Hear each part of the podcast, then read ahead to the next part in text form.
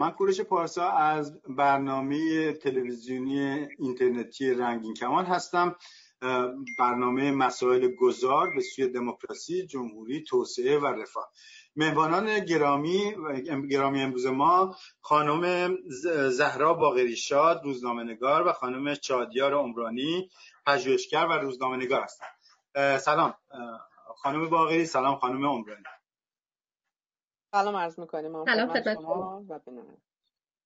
خب خانم باقری چند روز پیش روز 24 نوامبر یا سوم آذر یک بیانیه اعلام موجودیت شبکه مردان علیه خشونت ناموسی رو داشتیم و شما دو نفر از بنیانگذاران این شبکه هستید.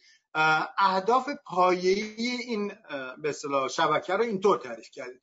همیاری برای ارتقای آگاهی ترویج خودسازماندهی ایجاد شبکه های مستقل مردان و گروه های عمل برای مبارزه با خشونت ناموسی و جلوگیری از باستولید فرهنگ ناموسی در جامعه. اگر لطف کنین هر کدوم از شما با خانم باغری شروع می‌کنین اگه اجازه بدین چند دقیقه یه خورده این رو بیشتر باز بکنیم و نکاتی که براتون مهمه رو در این ارتباط لطف کنیم با بینندگان ما در میون بگذاریم. خیلی ممنون از فرصتی که در اختیار ما گذاشتین. شبکه مردان علیه خشونت ناموسی حالا الان من و شادیار عزیز حضور داریم به عنوان دو نفر از اعضای هیئت مؤسسش ولی یک شبکه مردانه نیست یک شبکه فمینیستی هست یا بهتره بگم شبکه پرو فمینیستی هست. یعنی تا جایی که ما می‌دونیم و احتمالا اینطور هم درست هست. اولین شبکه پروفمینیستی مردان حامی فمینیست در ایران و افغانستان هست که به صورت رسمی البته میگم اولی که به صورت رسمی کار خودش رو در حوزه مبارزه با خشونت ناموسی اعلام کرده. و در این شبکه از شش ماه پیش یا هفت ماه پیش بعد از قتل رومینا در پی یک کمپینی که در زمینه مبارزه با مفهوم ناموس و تابوی ناموس ایجاد شد این شبکه توسعه پیدا کرد و از اون کمپین به این شبکه ما رسیدیم.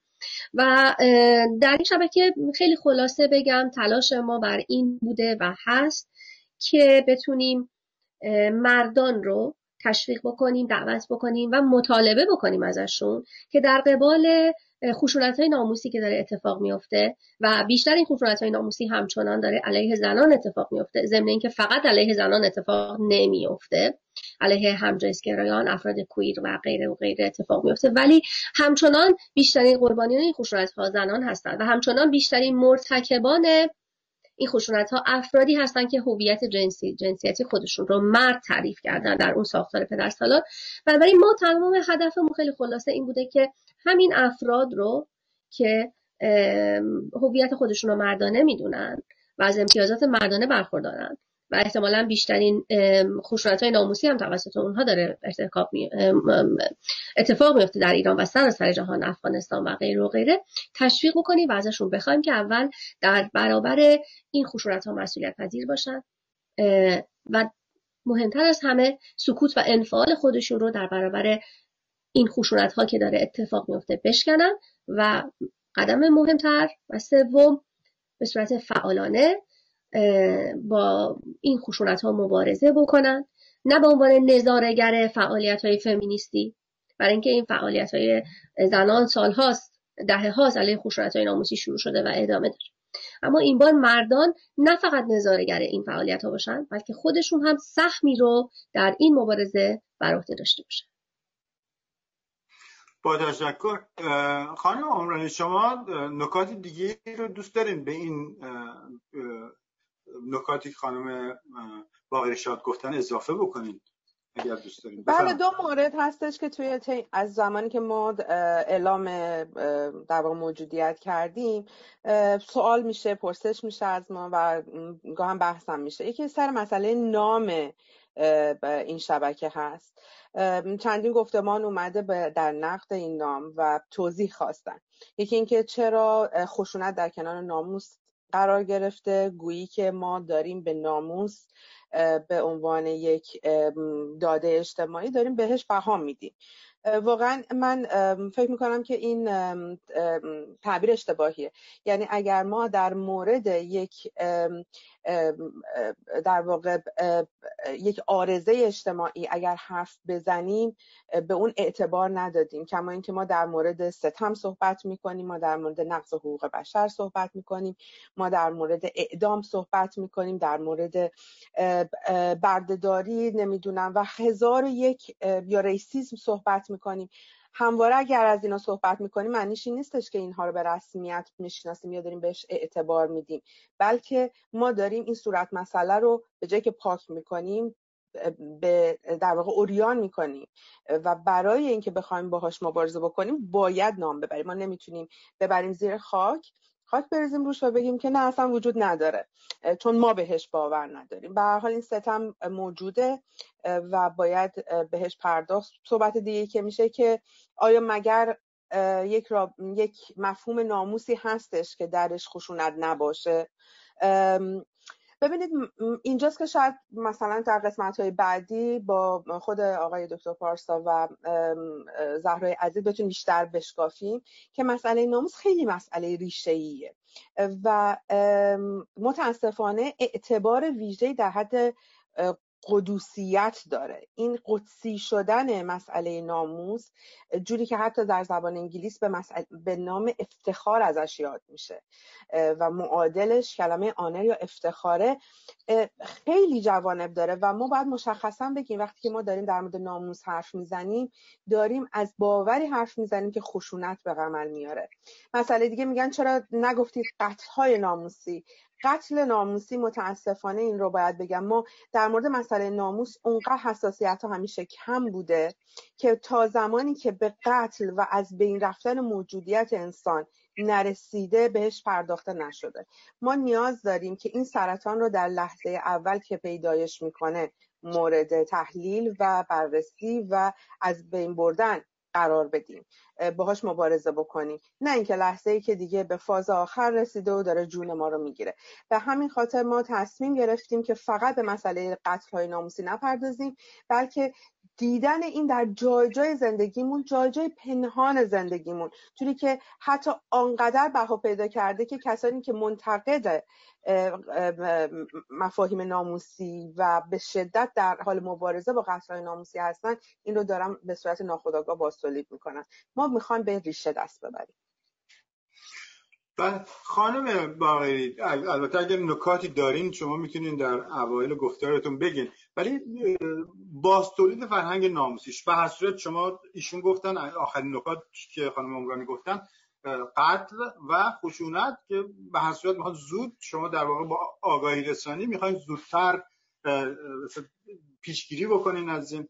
این باز تولید فرهنگ ناموسی در جامعه رو یه خورده توضیح بدین که چجوری باش میشه مبارزه کرد. خیلی نکته مهمی رو گفتید. ما کارهایی که می‌تونیم در این زمینه انجام بدیم یکی در همین سطح آگاهی رسانی و ارتقای آگاهی در زمینه خشونت های ناموسی و مصادیق خشونت ناموسی. یکی هم در زمینه تغییر الگوهای مردانگیه. اجازه بدید من اول به مورد اول بپردازم که همونطور که شادیار جان اشاره کرد به قدری خشونت های ناموسی پیش از اینکه حتی به قتل ناموسی منجر بشن در جامعه نهادینه شدن و ریشه دار هستن در رفتارهای انسانها. که حتی وقتی که صحبت از به اصطلاح خشونت ناموسی میشه ممکنه افراد اصلا متصور این نباشن که دارن اونها رو مرتکب میشن. و حتی این مسئله در رسانه ها و در فعالیت های حقوق بشری هم به این شکل داره بازنمایی پیدا می‌کنه که اگر منجر ما قتل ناموسی داشته باشیم دربارش صحبت میشه. و این تصور به وجود میاد که حتما ما باید منتظر بشیم یک اتفاق فجی یا اوریانتن شکل خشونت ناموسی اتفاق بیفته و اون هم علیه زن. و شاید به همین دلیل هم باشه که بیشتر تمایل در سالهای اخیر به طرز عجیبی در رسانه ها و بعضی از فعالان ایرانی زیاد شده نسبت به اینکه البته این تمایل در فعالان غیر ایرانی هم خیلی شدید بوده قبلا ولی دلیل دیگه ای داشته. ولی الان خیلی دوست دارن از عبارت زنکشی حتی برای قتل ناموسی استفاده بکنن و این هم نشان دهنده اینه که هنوز ما به عمق فاجعه خشونت های ناموسی که داره در جامعه حالا ایران و افغانستان علیه افراد غیر علیه غیر افرادی بجز زنان هم اتفاق میفته پی نبردیم. خشونت های ناموسی که علیه همجنسگرایان مردان همجنسگرا حتی داره اتفاق میفته شاید اصلا در رسانه ها گفته نشده درباره شاید اصلا حتی خانواده ها تصور نکنند که وقتی یک پسر همجنسگرا در سنین نوجوانی جوانی این رو به اصطلاح اعلام می‌کنه هویت خودش رو داره اعلام می‌کنه که یک همجنسگراست نخستین رفتاری که داره با این فرد صورت می‌گیره خشونت ناموسیه. ناشی از خشونت ناموسی انزوا به انزوا رانده شدن اون فرد تحقیر اون فرد خشونت های کلامی به اصطلاح همون جوک هایی که شما اشاره کردین های کلامی اینا همه خشونت های ناموسیه که درسته که یک زن رو مبتلا نکرده یک مرد همجنسگرا الان داره آسیب می‌بینه از اون. اما خب وجود داره هست. و این مصادیق در جامعه خیلی خیلی گسترده است. خشونت های ناموسی که علیه کودکان داره اتفاق میفته علاوه بر خشونت های سیستماتیکی که حالا ما داریم علیه زنان می‌بینیم بسیاری از کودکان دارن تحت خشونت های ناموسی قرار می‌گیرن. مردان trans زنان trans. و دقیقا ما در یک سطحی می‌تونیم و داریم و سعی می‌کنیم تا حال این کار کردیم و باز هم داریم ادامه میدیم که روی این مباحث کار بکنیم. از طریق workshop ها کارگاه های آموزشی تولید محتوا و غیره و غیره. و بعد نکته مهم این که کلیشه هایی رو که در این زمینه وجود داره بشکنیم. برای اینکه ما خوب می‌دونیم که هممون این رو می‌دونیم. که در زمینه خشونت ناموسی در جامعه ایران و افغانستان و حتی جوامع دیگه خیلی کلیشه های متعددی وجود داره. از جمله اینکه مسئله خشونت ناموسی رو مثلا ما یک مسئله اتنیکی می‌دونیم خیلی از ماها. یعنی فکر می‌کنیم در برخی از افراد مثلا در عرب ها کردها ترکها اینها هستن که ببخشید داخل گیومه دختران را زنده به گور می‌کنند یا اینها هستن که خشنند و و و. ما در یک کاری که در این شبکه داریم انجام میدیم تا به حال از روز اول خیلی روش متمرکز بودیم تغییر همین شکستن همین کلیشه ها بوده صحبت کردن سر همین کلیشه ها بوده. برای اینکه باور داریم مبارزه با خشونت ناموسی از مسیر دنبال کردن این کلیشه ها پیش نمیره. من اجازه می‌خوام که ادامه ندم الان در بخش دیگری از گفته ها گفتگو درباره تغییر الگوهای مردانگی هم صحبت می‌کنم. ولی دوست دارم صحبت های شادیارم در این زمینه بشنویم.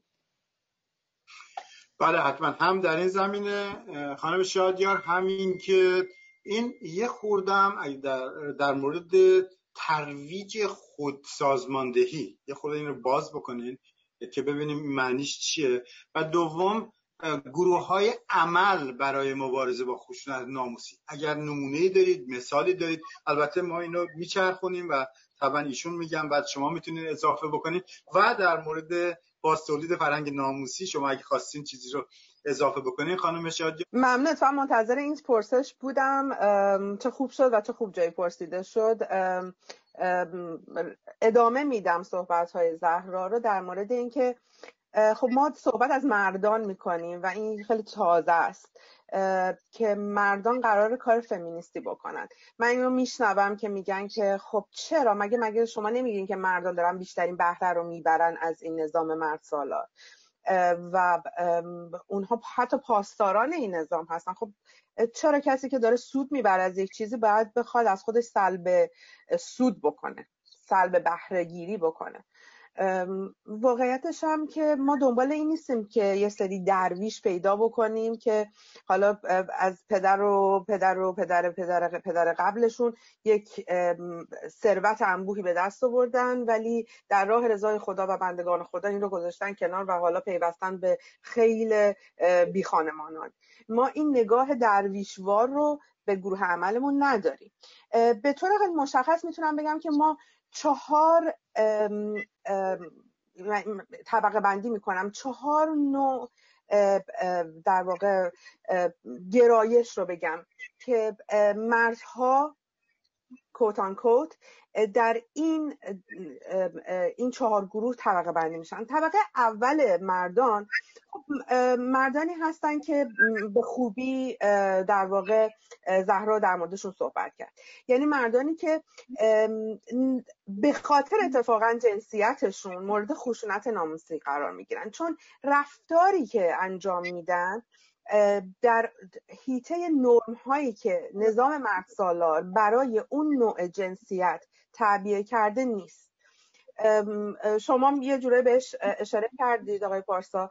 مثلا مردانی که ممکنه لباس زنانه دوست داشته باشن بپوشن. ما به همه اینها تگ و لیبل می‌زنیم در جامعهمون. مردانی که صدای حتی خیلی کلوف ندارن. ما چند سال پیش شاهد این بودیم که در آموزش پرورش تهران اعلام کرد که یه سری از معلمان نمی‌تونن در مدارس پسرانه درس بدن و یکی از مواردش مردانی بود که صدای نازک داشتن. تا مردهایی که کویرن تا مردهایی که گیان تا ترنس ها و غیره و زالک. و حتی مردهایی که آمدانه نمی‌خوان که این رفتار رو داشته باشن. اینها به شدت مورد خشونت قرار می‌گیرن و دلیل این خشونت هم همون بحث افتخار مردانه یا ناموسه. آن هویت مردانه یا ناموس انگار به لرزه در اومده وقتی که اینها این کار رو نمی‌کنن و بخشی از تجاوزهایی که ما می‌بینیم به نوجوانان پسر و جوانترها مردهای جوانی که اتفاق میفته از این سره. گونه دیگه مردهایی که میان سراغ ما مردهایی هستن که به این نتیجه رسیدن که عملا بهشون میگیم تاکسیک مسکولینیتی رو تجربه کردن. یعنی در زندگی روزمرهشون دیدن که نرم هایی که جامعه مرسالا براشون ساخته ظاهرا داره یه سری پوان ها بهشون میده ولی در قبالش اینها رو در یک منگنه قرار میده که مجبورن دائما احساسات خودشون رو سرکوب بکنن. آن کاری که واقعا دوست دارن رو فقط به خاطر که تو اون کلیشه قرار نمی‌گیره نمی‌تونن انجام بدن. و در نهایتش حتی این فرس اجتماعی نرم اجتماعی اینا رو وادار می‌کنه که دست حتی به خشونت های ناموسی بزنن. دائما شما تو خیابون این رو میشنوی که چقدر طرف بی غیرت دیدی دخترش چجوری میاد تو خیابون؟ چقدر طرف بی غیرت زنش همینجور میره مهمونی با دوستاشو میاد. طرف چقدر بی غیرته دخترش فرار کرده از خونه هنوز دخترش زنده است. یکی از دلایلی که پدر رومینا و پدر رومیناها دست به این قتل می‌زنن اون فرس و فرس اجتماعیه که می‌گیرن. خب این این بخش از مردان هم می‌خوان که فاصله بگیرن از اون چیزی که فکر می‌کنن داره بهره میده بهشون ولی می‌خوان از این بهره دست بکشن برای یک ایده بزرگتر. و در نهایت مردهایی که اصلا خیلی هم سود دارن می‌برن. مردهایی که استریتن مردهایی که در طبقات بالا به خاطر مرد بودن و جنسیت بودن جنسیتشون حتی خیلی راحتتر تونستن به مدارج بالا دست پیدا بکنن. اما در نهایت به این آگاهی رسیدن که این جامعه با تمام این تضادها و با تمام ضد انسانی جلوه دادن جنسیت ها و پاسداری از مفاهیمی که می‌تونه به جنگ ها بیانجامه حتی باید پایان پیدا بکنه و اینها دنبال اینن که الگوی جدیدی بدن و بیان و به صورت همونجور که شما گفتید فعال سازمانده باشن. فقط این نباشه که برن و به عنوان این که مثلا چهار پنج نفر مرد هم دارن حمایت می‌کنن از زنها یا احساس ناراحتی می‌کنن احساس تاسف می‌کنن بلکه فعالانه از قدرتشون که این نظام بهشون داده استفاده بکنن برای تغییر همین نظام. خب خیلی ممنون. خب در این ارتباط خب دیدیم که خیلی موقع مردها حتی مرجع سیاسی صحبت که می‌کنیم من بعضی موقع میگم من آشپزی می‌کنم. بعضی از دوستانم ناگانه یا آگانه به میگن خب پس شما هم مثل که زنزلیل هستی. خب این الگوهای مردانه که حتما باید خانم این کارو بکنه. اگه من بکنم یه خود از مردانگیم کمتر میشه این پرپچویت میشه. توی جامعه هی داره به شوخی و غیر شوخی هی داره گفته میشه و آدم یه خورده احساسی تر باشه. انگار فمینین شده. و این الگوهای برمیگردیم به اون صحبت الگوهای رفتاری مردان و زنان که جامعه تعریف کرده.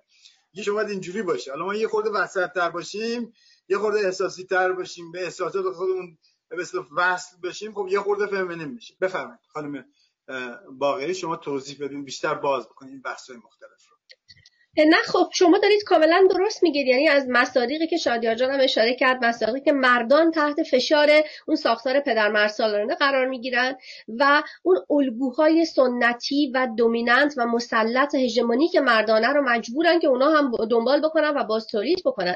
حتی اگر خودشون هم از اون احساس عذاب داشته باشن. وقتی که پدر رومینا رومینا رو کشت یکی از مردانی که در کمپین من بیناموسم که آغازگر این شبکه بود نوشته بود نکته مهمی رو اشاره کرد و گفت شما فکر می‌کنید الان حال پدر رومینا بد نیست؟ یعنی به عنوان یک مرد شاید در خودش این تعمل کرده بود به خصوص که خودش هم می‌گفت خب منم سابقه هایی از خشونت ناموسی علیه دوست دخترای سابقم داشتم مثلا. و وقتی که یک فردی مرتکب یک خشونت به این شدت یا حتی یک خشونت ناموسی میشه حال خودش بد نمیشه. خب این نکته مهمیه که هم در صحبت های شما بود و هم خب شادیا به درستی اینو توضیح داد. و ببینید ولی من فکر می‌کنم وقتی که یک بخشی از مبارزات ما با خشونت ناموسی بخش بزرگیش تا به حال در همه جای جهان بخش بزرگیش شامل مبارزات زنان بوده. یعنی زنان بودن که در این مسیر پیش قدم بودن جنبش های فمینیستی و ما همه این توسعه برابری رو که حداقل تا اینجا به دست آوردیم در برخی از مناطق جهان مدیون جنبش های فمینیستی هستیم.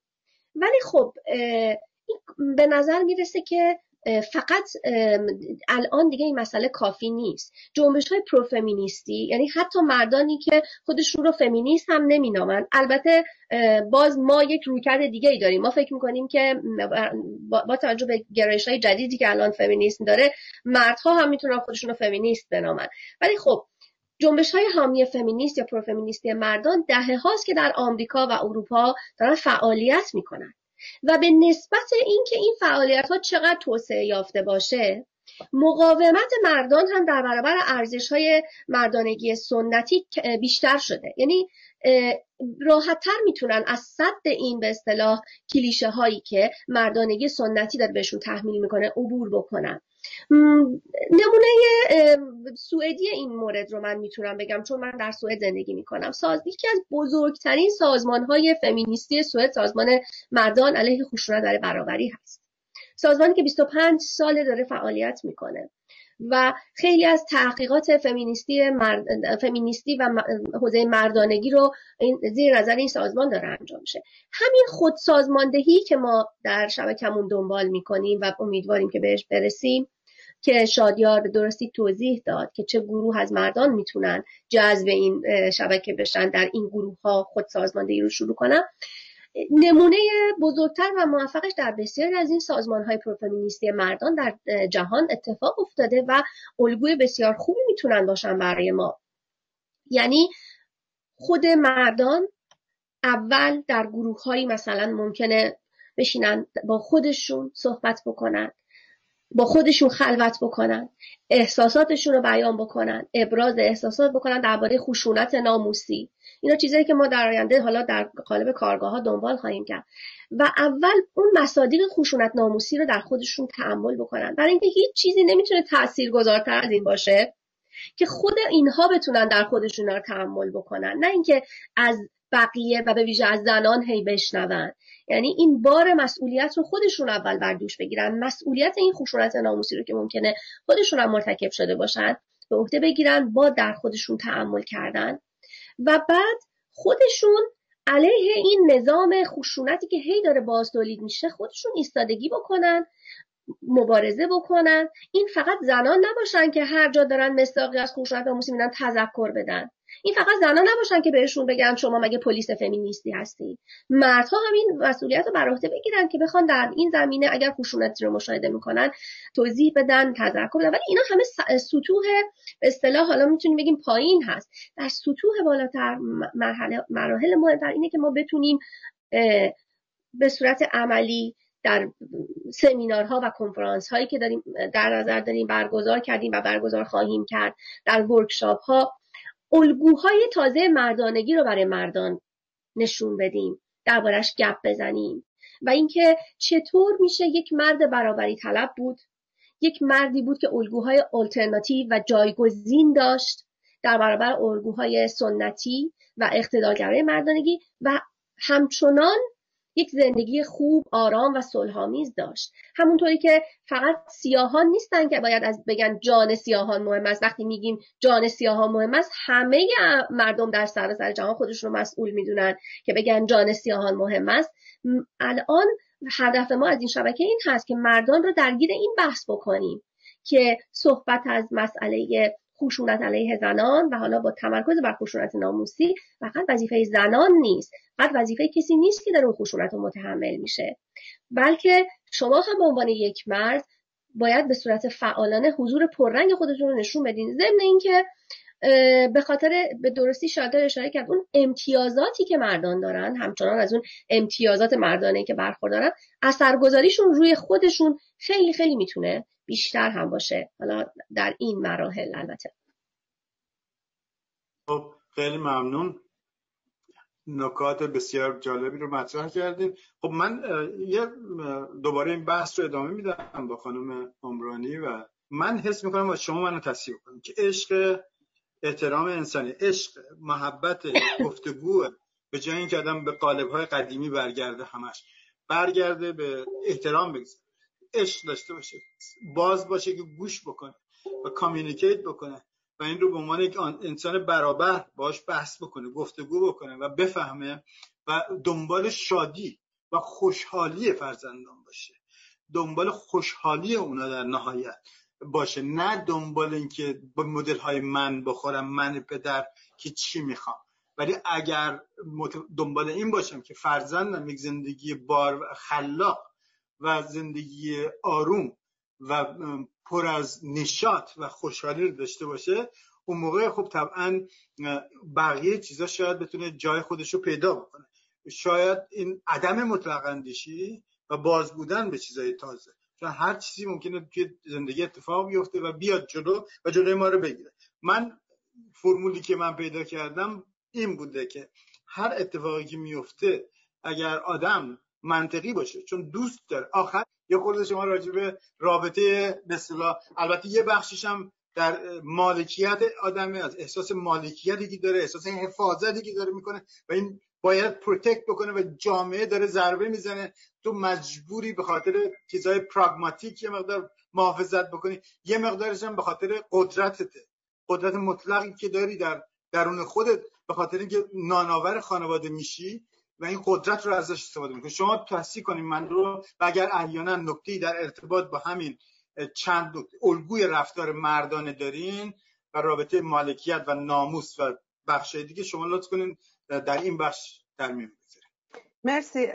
قبل از این در مورد مسئله هند که گفتین ببینید هند معروف به یک کشور هفتاد ملیتی. و بخش عمده از جنوب هند اصلا رابطه مادر سالاری موجوده. به خاطر همین ما یک این بحث و گفتمانه که شاید در غرب تازه تره در طول زمان در بین جامعه هند به صورت گسترده می‌بینیم که بوده و لزوما فقط به خاطر اینکه ما در مورد جامعه که مستعمره بوده نمی‌تونیم تصور بر این بکنیم که حتما باید الگوهای زن ستیزانه رو هم دائما به وجود بیاره. مثلا در هند یه مقدار این الگوهای رفتاری و کرداری که در اون قالب مرد مردانگی هست ما می‌بینیم نسبتا کمتره. نسبت به جوامع دیگه و یا LGBT ها خیلی رشد داشتن. در پاکستان حتی ما می‌بینیم من شاید بگم توی منطقه جز اولین جاهایی که مردان علیه خشونت ناموسی و قصدهای ناموسی متشکل شدن در پاکستانه. و اتفاقا زهرا که در مورد این یه مقدار کلیشه سازی ها صحبت کرد بر اساس فرهنگ به نظرم این نکته که شما امروز به عنوان مثال گفته خیلی ربط داشت. ببینید مسئله صفر تا صدش راحتتون کنم. مالکیت مسئله مالکیت انسان بر انسان. ما این را در بردهداری به صورت خیلی اوریان می‌بینیم ما در مورد مسئله زن به طور خیلی خاص مسئله جنسیتی و در نظام مرد سالار مالکیت مرد بر زن رو اوریان می‌بینیم. در مسئله ناموس که مطرح میشه یه مقدار مسئله گنگ میشه برام. ناموس هم همین مسئله مالکیت انسانه. ولی فقط ناموس به مالکیت انسان بر انسان ختم نمیشه. بلکه هر چیز دیگه که می‌خواد مالکیتش تقدس پیدا بکنه از این در واقع تفکر و ایده استفاده می‌کنه. فلمثل شما طی تظاهرات آبان ماه یا بعد این در شعارها میشنیدید که مثلا می‌گفتن که مردان چقدر بی غیرتن که دارن نمیان به صف بقیه بپیوندن زنها حتی اومدن بیرون. اینکه حالا زنها رو داره از لحاظ جایگاه اجتماعی پایین تر از مردان می‌بینه یه بحثه. بحث دیگه اینه که بخش داره خود این زن این جمله رو میگه. یعنی وقتی داره میگه می‌دونه که داره خودشو تاخیر می‌کنه. اما این رو میگه. در واقع چی می‌خواد بگه؟ میگه که شما به عنوان یک مرد به عنوان بخش عمده ای که قدرت و مالکیت و بسیار از قوانین در اختیار و در خدمتته تکلیف اجتماعی داری که بیای و به صف معترضان بپیوندی. ولی به جای که از کلمه تکلیف اجتماعی استفاده کنه از کلمه غیرت و ناموس استفاده می‌کنه. خیلی سریع جواب می‌گیره. یعنی انقدر حساسیت به مسئله ناموس بالاست که حتی می‌خوام بگم تقدسش از خدا بالاتره. چرا؟ چون وقتی در مورد خدا صحبت می‌کنیم به کسانی که خدا باورن در تمام ادیان خدا تو رو همان گونه که هستی آفریده و حتی اگر کار بدی هم انجام بدی جا گذاشته واسه اینکه مثلا توبه بکنی. یعنی در واقع آنچه که تو می‌کنی رفتار اجتماعی اگر خدا باوری با تقدس خدا که بالاترین تقدسه جاج نمیشه. و از بین نمیره و هویت اجتماعیت از بین نمیره.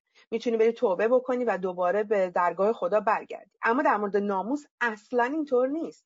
اگر تو ناموست رو از دست بدی که این ناموس از مرزهایی که 100 سال پیش 150 سال پیش کشورها کنار همدیگه نشستن حکام گفتن این مرزامونه بر اساس این از این به بعد مالکیت حکومت و اینها رو ما داریم. از این تبدیل میشه به یک تقدس که باید بری براش بجنگی. بکشی و کشته بشی. تا می‌رسه به توی خونت به مادرت به همسرت به پسرت. ما پسران ناخلفی که یا از خونه رونده میشن یا ازشون نمی‌دونم ارزم به از ارث محروم میشن چون که حتی کشته میشن. می‌بینیم. توی این کانتکست. یعنی می‌خوام بگم مسئله مالکیت و اون قدرتی هم که شما ازش صحبت کردیم به خاطر ناناوری و غیره باز همین مفهوم جنسیت زدگی در مفهوم مالکیته که ما در نظام مرسالار می‌بینیم. خودش رو به خشنترین وجه در مفهوم ناموس نشون میده. چون چرا میگم خشنترین؟ چون مفهوم ناموس می‌تونه به پهنای یک سرزمین گسترش پیدا بکنه تقدس در مفهوم ناسیونالیستی حتی پیدا بکنه و دیگران و لغت غیرت که اصلا خود لغت غیرت یعنی دیگری کردن دیگران دیگری بسازه که این دیگری خونش مباه ریختنش. میشه کشت میشه از بینش برد و میشه حتی براش مرد. یعنی از کشتن انسانهای اطرافمون تا حتی برپا کردن نظامهای فاشیستی شما می‌بینید که این مفهوم ناموز ریشه می‌دونه. من برای اینکه این بحث رو تموم کنم و یه بحث دیگه ای رو باز بکنم می‌خوام سر مفهوم مرد دوباره برگردیم.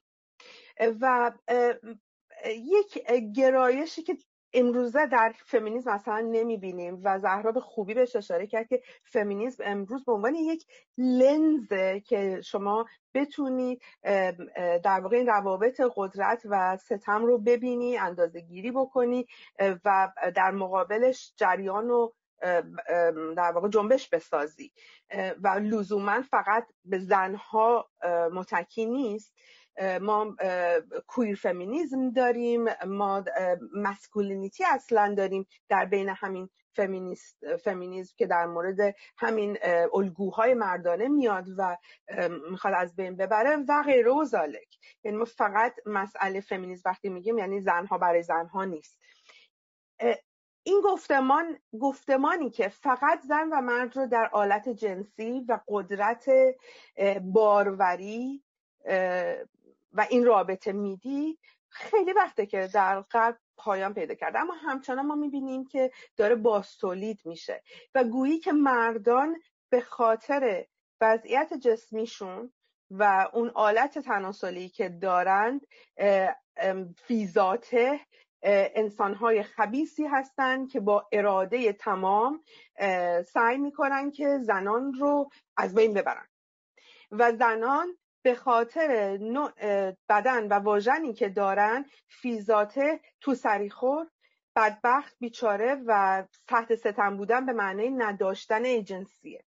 ما در مورد این صحبت نمی کنیم ما میگیم که زنانی که تحت ستمن باید قدرتمند بشن و توان این رو پیدا بکنن که از خودشون اول و دوم دیگر ستم دیدگانه در این مسیر حمایت بگیرن و حمایت کنن و قدرت رو دست بگیرن.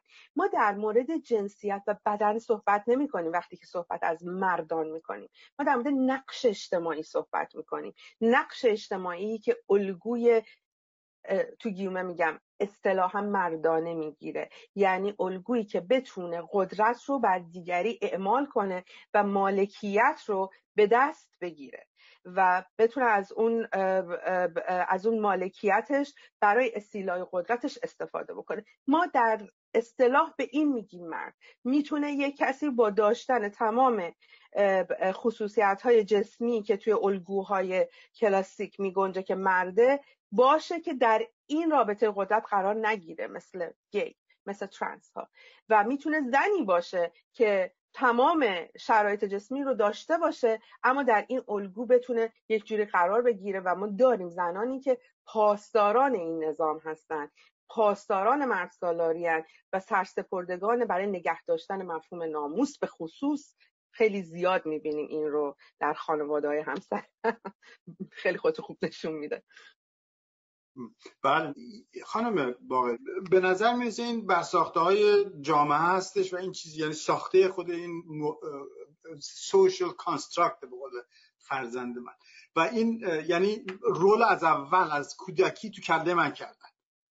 تو خانه توی خونه توی مدرسه همه جامعه داره دائم میگه. آخر سرم اینجا. حتی در آمریکا نگاه می‌کنی مرد رو اکثر خانم البته خوشبختانه یک اکثر بخش زیادی از خانم هم آگاه هستن. یک بخشی که ناآگاه تر هستش مرد رو به عنوان به جیبش نگاه می‌کنه مردم به به اصطلاح فقط به عنوان حالت ابجکتیو جنسی بهش نگاه می‌کنه. یعنی خیلی ساده کرده داستان. ولی به البته میگن که باید این رو اگر یکی را آدم بیاموزد خب می‌تواند آن را بنیاموزد. یعنی آنلرن بکنه. درستش نمی‌دونم چی میشه. در نتیجه شما به من توضیح بدین که از طریق این ورکشاپ ها تمام اینا می‌خواین این رو آنلرن بکنین توی جامعه و دوباره. طبعا ما ذاتن که به قول معروف این چیزها رو در درون ما کاشته نشده.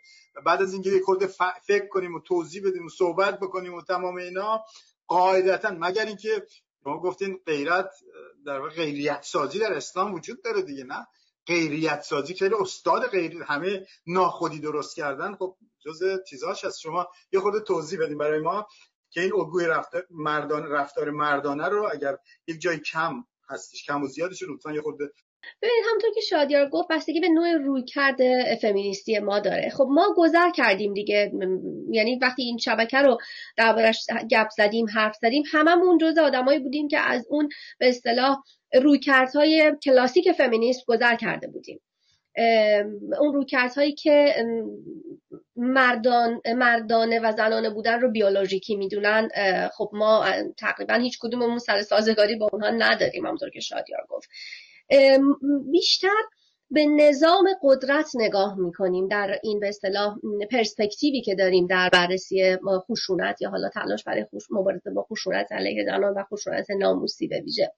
به این معنا که مردان مردانگی یا حالا زنانگی همونطور که شادیا گفت بیولوژیک حالا ما ما خیلی قبول نداریم بحث بیولوژیکشو. ما موقعیت افراد رو در مناسبات مختلف جنسیتی، اتنیکی، سنی، طبقاتی، وضعیت فیزیکی و روانی که دارن بیشتر مد نظر قرار میدیم. اون نگاه به اصطلاح میانبرشی یا intersectional ی که ما داریم به مسئله خشونت ناموسی به ما کمک می‌کنه که حتی در زمینه تغییر الگوهای مردانگی هم با, با همین پرسپکتیو بریم جلو.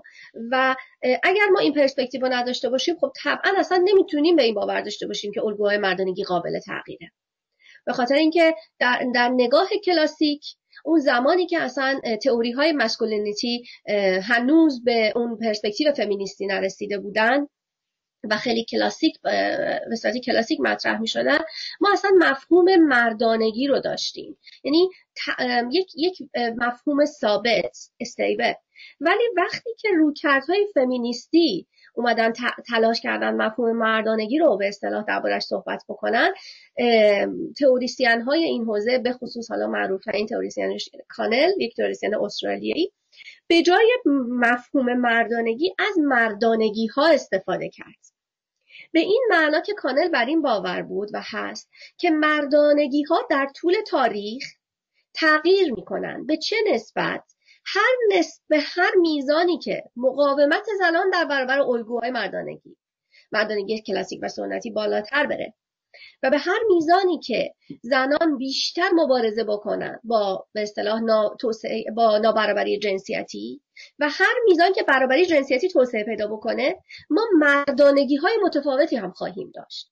یعنی این مسئله یک نقطه آغاز برای ما که به این فکر بکنیم که ما همیشه نمی‌تونیم درباره وقتی درباره مثلا مردان داریم صحبت می‌کنیم اون به اصطلاح الگوی مرد غیرتی ناموز پرسته به شدت حساس به مسائل ناموسی رو داشته باشیم.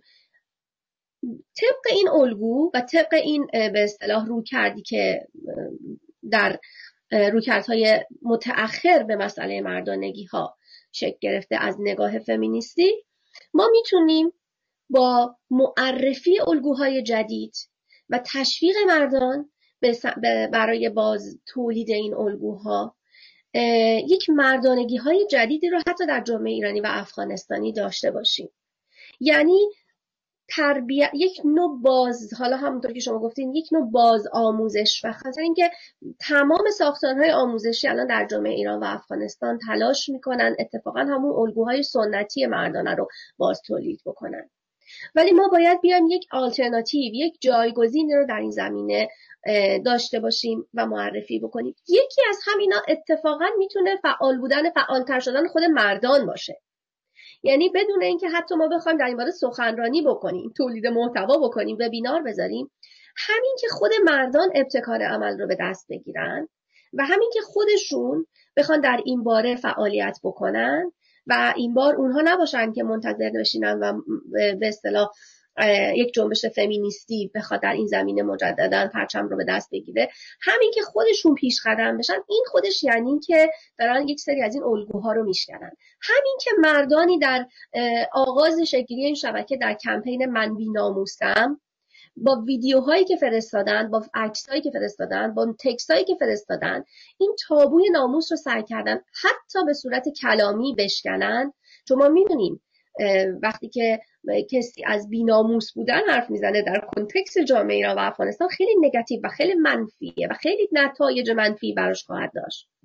همین که در برابر یکی از مصادیق پررنگ پدرسالاری در اون جامعه ایستادن این خودش یعنی فاصله گرفتن از ارزش های سنتی مردانگی. خیلی به اصطلاح یک دورنمای دور از دسترسی نیست که ما نتونیم بهش دسترسی پیدا بکنیم. و در این مسیر با توجه به اینکه ما روی به اصطلاح موقعیت های مختلف یعنی روی ستم های که افراد در موقعیت های مختلف ممکنه به خاطر مسئله ناموس بهشون روا بشه تاکید داریم بنابراین فکر می‌کنیم تغییر این الگوها می‌تونه اتفاقا امیدوارانه تر اتفاق بیفته. یعنی ما در بحثایی که داشتیم روی موضوع خشونت ناموسی افراد دو جنسگرا مثلا صحبت کردیم سمیناری که داشتیم. و اینکه چطور حتی وقتی زنانی هستن که بایسکشوال هستن و در رابطه با هم هستن یا زنان همجنسگرا هستن بذارید در این صحبت کنیم که یکی از اون زنان به اون یکی خشونت ناموسی داره غیرتی میشه در یعنی موضوع موضوع مالکیت همونطور که شادیار گفت و موضوع قدرته. هر کسی که احساس هر کسی که در موقعیت قدرت بیشتری قرار داره اون نابرابری هر چقدر بیشتره می‌تونه فرد دیگر رو مورد این خشونت ناموسی قرار بده می‌تونه نسبت بهش غیرتی بشه. بچه ها کردن از مصادیق خشونت های ناموسی که زنان لزبیان نسبت به هم دیگه دارن. پس این نکات ریز خیلی خیلی برای ما مهمه و فکر می‌کنم که تا به حال ازش قفلت نکردیم. از دید ما مقفول نمونده و تلاش کردیم به صورت همه جانبه به این حتی ابعاد مختلف خشونت ناموسی و به اصطلاح مردانگی ها بپردازیم درخواست می‌کنم خانم عمرانی که شیش ماه پیش این سوال می‌کنم که شما تو شیش ماه پیش کمپین من بیناموسم رو شروع کردیم و امروز شبکه مردان علیه خشونت ناموسی. فرقشون چیه و این شش ماه چیکار کردیم؟ و برنامه های آیندهتون چیه؟ می‌دونم ازتون معجزه می‌خوام که در عرض دو سه دقیقه این رو توضیح بدیم خب من سعی می‌کنم خیلی خلاصه بگم. ما, ما روز اول که این کردیت رو واقعا بعد به زهرای عزیز بدیم که بعد از اتفاقی که برای رومینا افتاد و جامعه رو دیدیم که به شدت واکنش داره نشون میده خوشبختانه نسبت به این قضیه. خب این کمپین رو زهرای عزیز شروع کرد. و خب از اون طرف هم واکنش زیاد دید. چه واکنش های حمایتی زیاد و چه منتقد من جزو یکی از منتقدان ابتدایی بودم جالبه که بدونید. و صحبتم سر لغت من بود. چون فکر می‌کردم که میشه از دلش یک جنبش ما در آورد. و ما باید مردان رو هم این وسط بیاریم. و در واقع از خیلی سعی می‌کنم تون تون صحبت کنم. از جایگاه قدرتشون استفاده بکنیم و می‌دونیم که این در واقع یعنی به شدت دیدیم طی این شیش ماه. که این پتانسیل در جامعه خوشبختانه موجوده. ما طی این شش ماه جدا از اینکه شروع کردیم برای اینکه یک در واقع یک کمپین تبدیل بشه چون اشتباه می‌کنن فکر می‌کنن کمپین یعنی جنبش. نه کمپین یعنی کمپین. و از اینکه کمپین به یک شبکه و امیدواریم در آینده شبکه به یک جنبش تبدیل بشه ما از درس گفتارها سخنرانی ها و به طور خیلی خاص و سمینارها شروع کردیم. مورد استقبال اندیشمندان بزرگی و کسانی که در این مسیر صاحب نظر و تئوریسین هستن قرار گرفت. برنامه های live اینستاگرامی داشتیم و تعدادی حتی از سلبریتی ها در واقع و هنرمندان هم به ما پیوستن. ما کسایی که در جاهای مختلف با هویت های اجتماعی مختلف تحت ستم بودن به ما پیوستن یعنی ما از دوستانی که عرب بودن کرد بودن و LGBT بودن اینها هم در به این در واقع کمپینمون که هنوز شبکه نشده بود.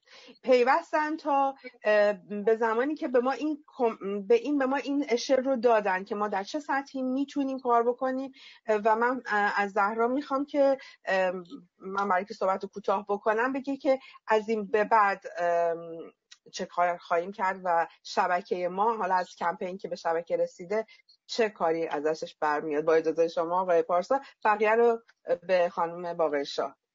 حتما شما جدا از اون خانم باقری شاد چه چیزی این شبکه رو متمایز می‌کنه؟ این رو هم اگه اضافه بکنه و سوال آخر مهمتر البته این سوال دیگه داشتم حذف می‌کنم ولی این سوال مهمه. اگر کسایی بخوام با شما همکاری کنن در نهایت شما لطف کنین بهشون توضیح بدین که چطوری با شما می‌تونن تماس بگیرن و همکاریشون آغاز بکنن بفرمایید. در خدمت ما این کارا رو که شادیار جان اشاره کرد همچنان ادامه میدیم ولی با تمرکز بیشتر بر به اصطلاح برگزاری کارگاه های آموزشی و به اصطلاح درس گفتارها. به خاطر اینکه الان پژوهشگرانی که با ما کار کردن و خیلی های دیگه که همچنان کار نکردن ولی به ما قول همکاری دارن و منتظرن داوطلبانه مایل هستن که با ما به برگزاری این ورکشاپ ها و درس گفتارها کمک بکنن. ضمن اینکه ما خیلی مایلیم و پتانسیلش هم داریم که بتونیم به زبانهای دیگه هم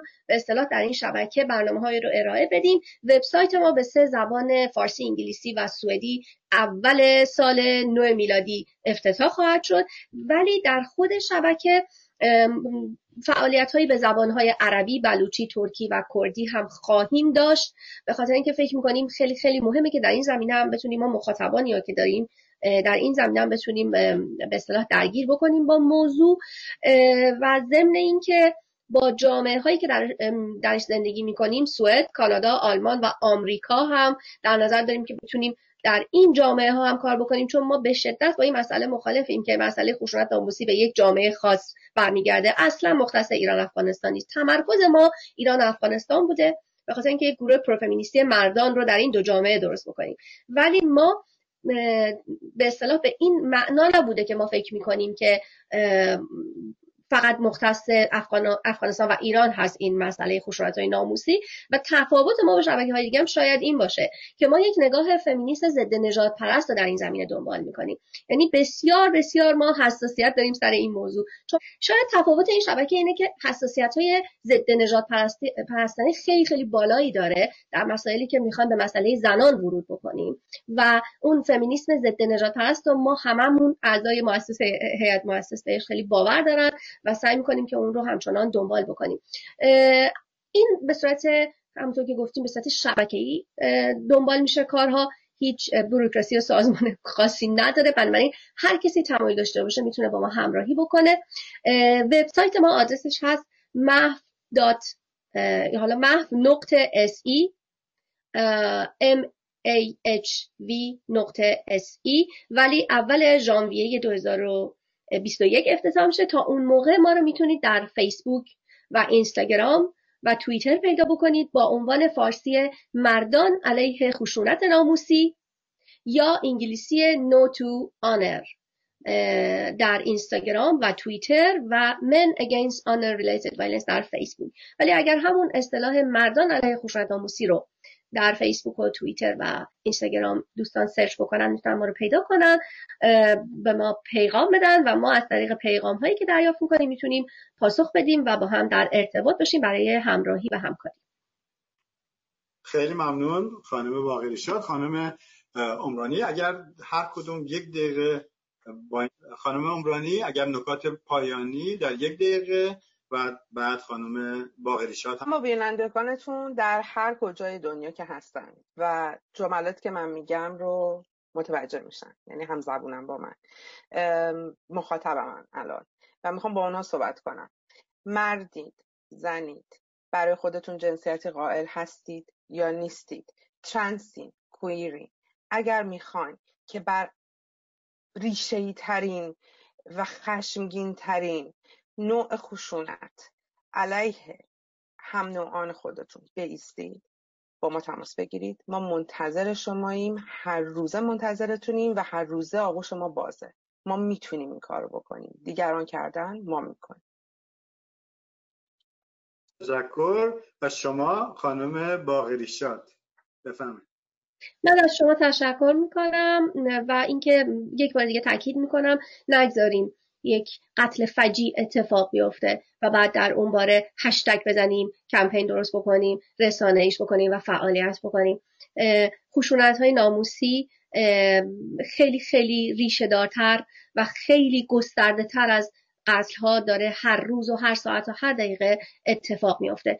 اول جلوی این خشونت ها که حتی شاید خود ما ما هم داریم اونها رو مرتکب میشیم بیستیم تا اجازه ندیم اینها به قتل های ناموسی برسن. شاید اگر پدر رومینا از خیلی وقت پیش درباره خشونت های ناموسی می‌دونست شاید اگر فیلمی در این باره دیده بود شاید اگر یک حرف یک سخنرانی در این باره شنیده بود اون اتفاق وحشتناک برای رومینا نمیافتاد.